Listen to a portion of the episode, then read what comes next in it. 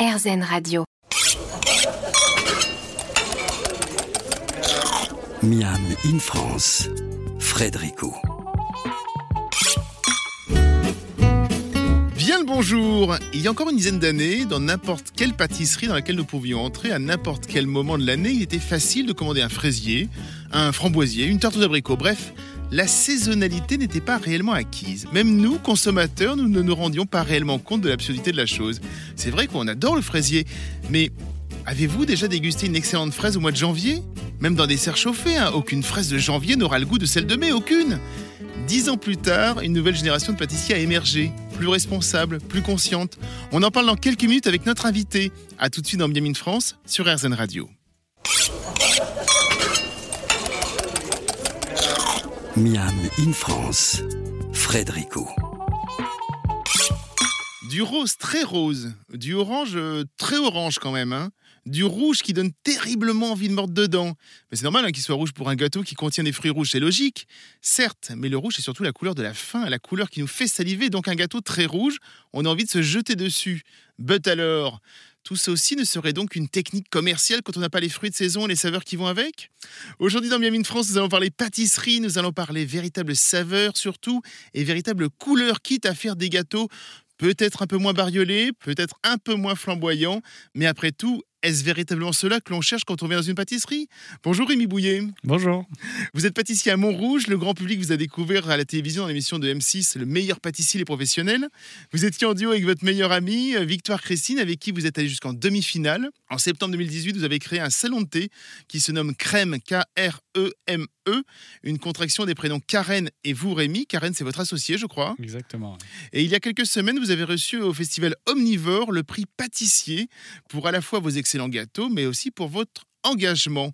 Pour ceux qui ne connaissent pas le festival Omnivore, c'est un festival international qui se fait chaque année à Paris où il y a énormément de jeunes talents de la cuisine et de la pâtisserie et l'on va particulièrement mettre en avant la façon dont ils travaillent. Cette année, vous avez été sacré. Qu'est-ce que ce genre de récompense représente pour vous? Bah, pour moi, c'est important d'avoir ce genre de récompense parce que c'est des années de travail, c'est mmh. une mise en lumière aussi de notre manière de travailler. Euh, c'est vrai que ça a été compliqué, ça prend plus de temps. Et quand on reçoit ce genre de prix, bah, c'est toujours euh, très gratifiant, surtout euh, quand ça vient de ce festival-là, qui pour moi est un des plus gros festivals engagés. On, montre véritablement les pâtissiers et les cuisiniers qui s'engagent. Alors, il n'y a pas que le côté environnemental, mais effectivement, c'est plutôt le reflet d'une époque. Oui, ouais, tout à fait. Euh, après, c'est quand même environnemental parce qu'aujourd'hui, c'est une vraie question. Bien sûr. Comment on peut changer notre manière de travailler? Quand on voit en cuisine où ils ont quand même beaucoup d'années d'avance sur la pâtisserie, euh, il faut se poser de véritables questions. Mmh. Alors, vous êtes passé par quelques jolies maisons, dont celle du pâtissier Benoît Castel, avec qui nous échangerons un peu plus tard dans l'émission, mais également celle de Karl Marletti, dans laquelle vous êtes resté un peu plus de trois ans et demi, je crois.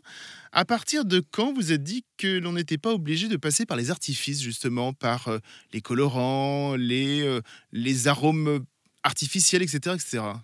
Bah parce qu'en fait, autour de moi, j'ai des amis qui sont vachement dans ce mood-là, cette optique-là. Euh, voilà, j'ai des copains qui ont ouvert leur pâtisserie avant moi et qui ont insufflé ça. Malheureusement, ils n'ont pas eu la. Enfin, ils sont quand même connus, mais c'est dommage qu'on les ait pas entendus plus. C'est pour hmm. ça que j'essaie vachement de les mettre en avant. Et euh, c'est grâce à eux aussi que j'ai cette mentalité-là. Euh, et Donc, c'est pas dans les anciennes maisons que vous avez appris ça, en fait? Non, Benoît Castel, si, il avait déjà cette, mentalité-là, où, où revenir aux choses plus simples, basiques, avec des bons produits.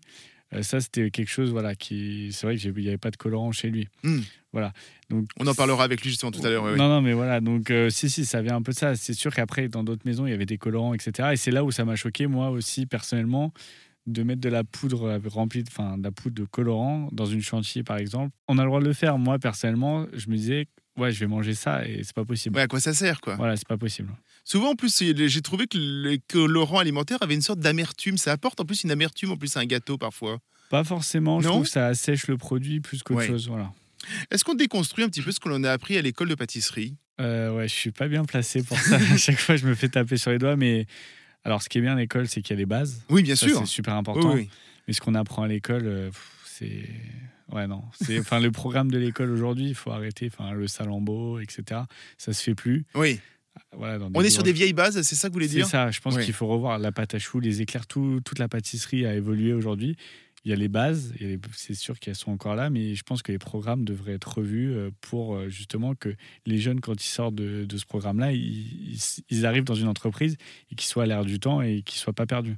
Oui, c'est ça en fait. Le, Comme pour la cuisine, peut-être, effectivement, on se base sur euh, ce qu'a fait Escoffier. Est-ce que là aussi, on se base sur ce qu'a fait peut-être Antonin Carême, je ne sais pas, en pâtisserie? Oui, ouais, moi, par expérience, quand j'étais en lycée hôtelier, j'ai fait mon stage chez Angelina à l'époque de, à l'époque de Sébastien Bauer, qui à cette époque-là a cassé complètement les codes. J'étais perdu. Je suis revenu à l'école, j'étais perdu. On va faire une petite pause, Rémi Bouillet, et vous allez nous expliquer hein, comment est-ce que vous travaillez et surtout aussi votre rapport aux clients pour leur expliquer votre démarche. À tout de suite.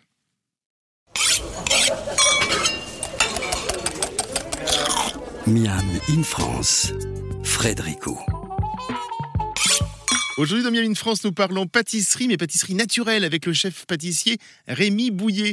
Quand on ouvre un salon de thé pâtisserie à Montrouge, comme vous l'avez fait, est-ce que l'on passe directement d'une pâtisserie classique et l'on va changer au fur et à mesure pour habituer les clients ou est-ce que l'on va démarrer directement avec ce que vous faites aujourd'hui? Alors non, on, est, on, est comment, on a commencé euh, tranquillement. Il ne fallait pas euh, non plus euh, dérouter les gens. Euh, je pense que même pour se faire connaître, comme c'était une création, il a fallu déjà montrer qu'on savait faire les bases, donc l'éclair au chocolat, la tarte citron. Et petit à petit, on amène le client vers ce qu'on veut. Aujourd'hui, au bout de 4 ans, j'ai plus cette appréhension de dire voilà, je vais sortir quelque chose que j'ai envie et que ça va pas plaire. Mhm. Entre guillemets, ça peut ne pas plaire, mais dans le sens où j'ai pas cette part de risque à me dire que le client ne reviendra plus. Ce que vous faites aujourd'hui, ça n'aurait peut-être pas pu plaire il y a 4 ans? Oui, parce qu'il venait de nous découvrir. Enfin, il, faut qu'il. C'est pareil, il y a de l'appréhension, il faut, faut que le client s'habitue aussi à une nouvelle manière de travailler, à mmh. avoir de nouveaux produits. enfin, ils, ont, ils sont habitués à certaines choses et le fait est que maintenant, quand on arrive et qu'on leur propose des choses avec des épices, avec des baies, enfin, c'est tout ce qui est. Tout est différent de ce qui est proposé actuellement, dans la ville, j'entends. Et du coup, il a fallu habituer le client à ça. Donc, euh, c'est pour ça qu'il a fallu aller euh, step by step. Donc, on, l'a un peu dit, vous, travaillez, donc on a dit, sans euh, produits autres que les produits usuels de la pâtisserie, on va dire. vous travaillez aussi la saisonnalité, c'est-à-dire qu'on ne va pas retrouver de fraisier donc au mois de janvier. Comment justement est-ce qu'on explique aux clients que ben non, en fait, on va pas vous faire un fraisier? Parce que là, oh, madame, on est au mois de janvier et c'est pas la saison des fraises, quoi. Bah, on l'explique. Après, on l'entend ou on l'entend pas. C'est ça qui est compliqué. On a un gros travail au niveau des, de la vente pour euh, justement qu'ils expliquent aussi notre démarche et mm. pour emmener le client vers autre chose. Euh, c'est sûr que c'est compliqué. Je préfère ne pas faire perdre, pas perdre un client, mais perdre une vente mm. parce que éthiquement, c'est pas possible. Après, voilà, il y a d'autres personnes qui le font et ils ont le droit et ces clients-là iront là-bas. Après, s'ils viennent chez nous, c'est qu'ils vont trouver autre chose et qui justement, on, peut réussir aussi à, à leur faire comprendre ça et qui vont se diriger vers un autre produit. Et ça c'est plutôt cool. Il y a des clients effectivement qui changent d'avis en disant ah bah oui vous avez raison finalement. Bah oui je suis... en fait on est pétri de, de, notre passé. On va dire bah oui on a acheté un, framboisier on a acheté un, fraisier au mois de janvier sans problème. Et il y a des clients aujourd'hui qui reviennent à ça en disant ouais finalement vous avez raison c'est idiot. Bah je vais plutôt prendre un dessert aux agrumes parce que c'est plus de la saison quoi. Ouais exactement. C'est comme euh, je prends un exemple tout bête les, les, bûches de Noël les gens sont habitués à se dire ouais c'est crème au beurre. Moi ils étaient habitués eh à ça. Et quand je leur expliquais ils prennent une bûche, ah oui, c'est complètement différent de ce qu'on a l'habitude d'avoir. Donc c'est vraiment un conseil, c'est vraiment euh, les débuts ont été vraiment durs parce qu'il fallait expliquer mm. tous les jours être là au front, expliquer, expliquer. Mais au final aujourd'hui voilà, ça se passe très bien et les gens ils viennent et ils comprennent, euh, comprennent. Est-ce que la saisonnalité, d'après vous, euh, justement, est-ce que c'est encore le gros chantier de la pâtisserie actuelle? Bah oui et non, ça commence vraiment à changer. Mm. les clients commencent à... En fait, il y a de l'offre de partout si on veut trouver un fraisier, on peut aller dans une boulangerie, il y en a qui le font. Euh, je pense vraiment aujourd'hui, la, la, tendance, c'est que le client vient vivre une expérience chez un pâtissier, peu importe lequel, ils viennent vivre une expérience. Donc en fait, ils vont accepter les choix du pâtissier qui est ce que le pâtissier propose euh, justement dans sa boutique. Hmm. Donc euh, non, je pense qu'il y a du travail encore, mais le problème c'est qu'on n'est pas aidé. Enfin, faire une pâtisserie, ça coûte cher à produire. Et je pense que c'est là où il y a un gros débat, c'est que la matière première coûte très cher. C'est pas normal, par exemple, qu'on trouve des fraises moins chères en hiver qu'en plein été, en pleine saison. Ah oui, c'est certain. Alors que voilà, et ça, moi, c'est un truc qui me rend dingue. Alors, on sait très bien pourquoi, il y a l'offre et la demande. Mais pour moi, c'est pas normal. Et en fait, il y a un gros travail, moi, plus à ce niveau-là, politique, à dire comment on aide les artisans qui font correctement leur travail.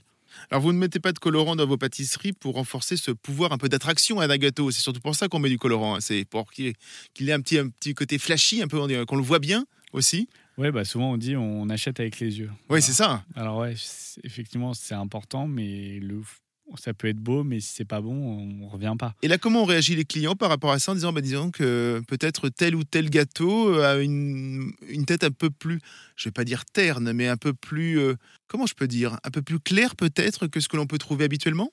Bah, à ce niveau-là, ça va. On a réussi à trouver des, des, techniques pour, que, pour éviter que ce soit un peu plus. Un peu, enfin, pour éviter que ce soit trop terne. Mm. Ou, voilà. Euh, par exemple, le blanc, moi, je vais partir vraiment. Je mets pas de dioxyde de titane, genre interdit. Mais ça aura un côté couleur crème. Et en fait, les gens, ils. ils- ça les choque pas plus que ça. Et aujourd'hui, ils sont vraiment attentifs à ça. Il faut dire ce qu'il y a. hein. Le client est habitué. Le client a aussi envie de manger bien, de manger sain. Mm. Et donc, euh, aujourd'hui, c'est beaucoup plus facile. On se retrouve dans quelques instants après une petite pause. Juste après, nous appellerons Priscilla Lanzarotti. C'est une observatrice de la pâtisserie actuelle. Nous parlerons avec elle de ce qu'elle a pu voir depuis quelques années. À tout de suite.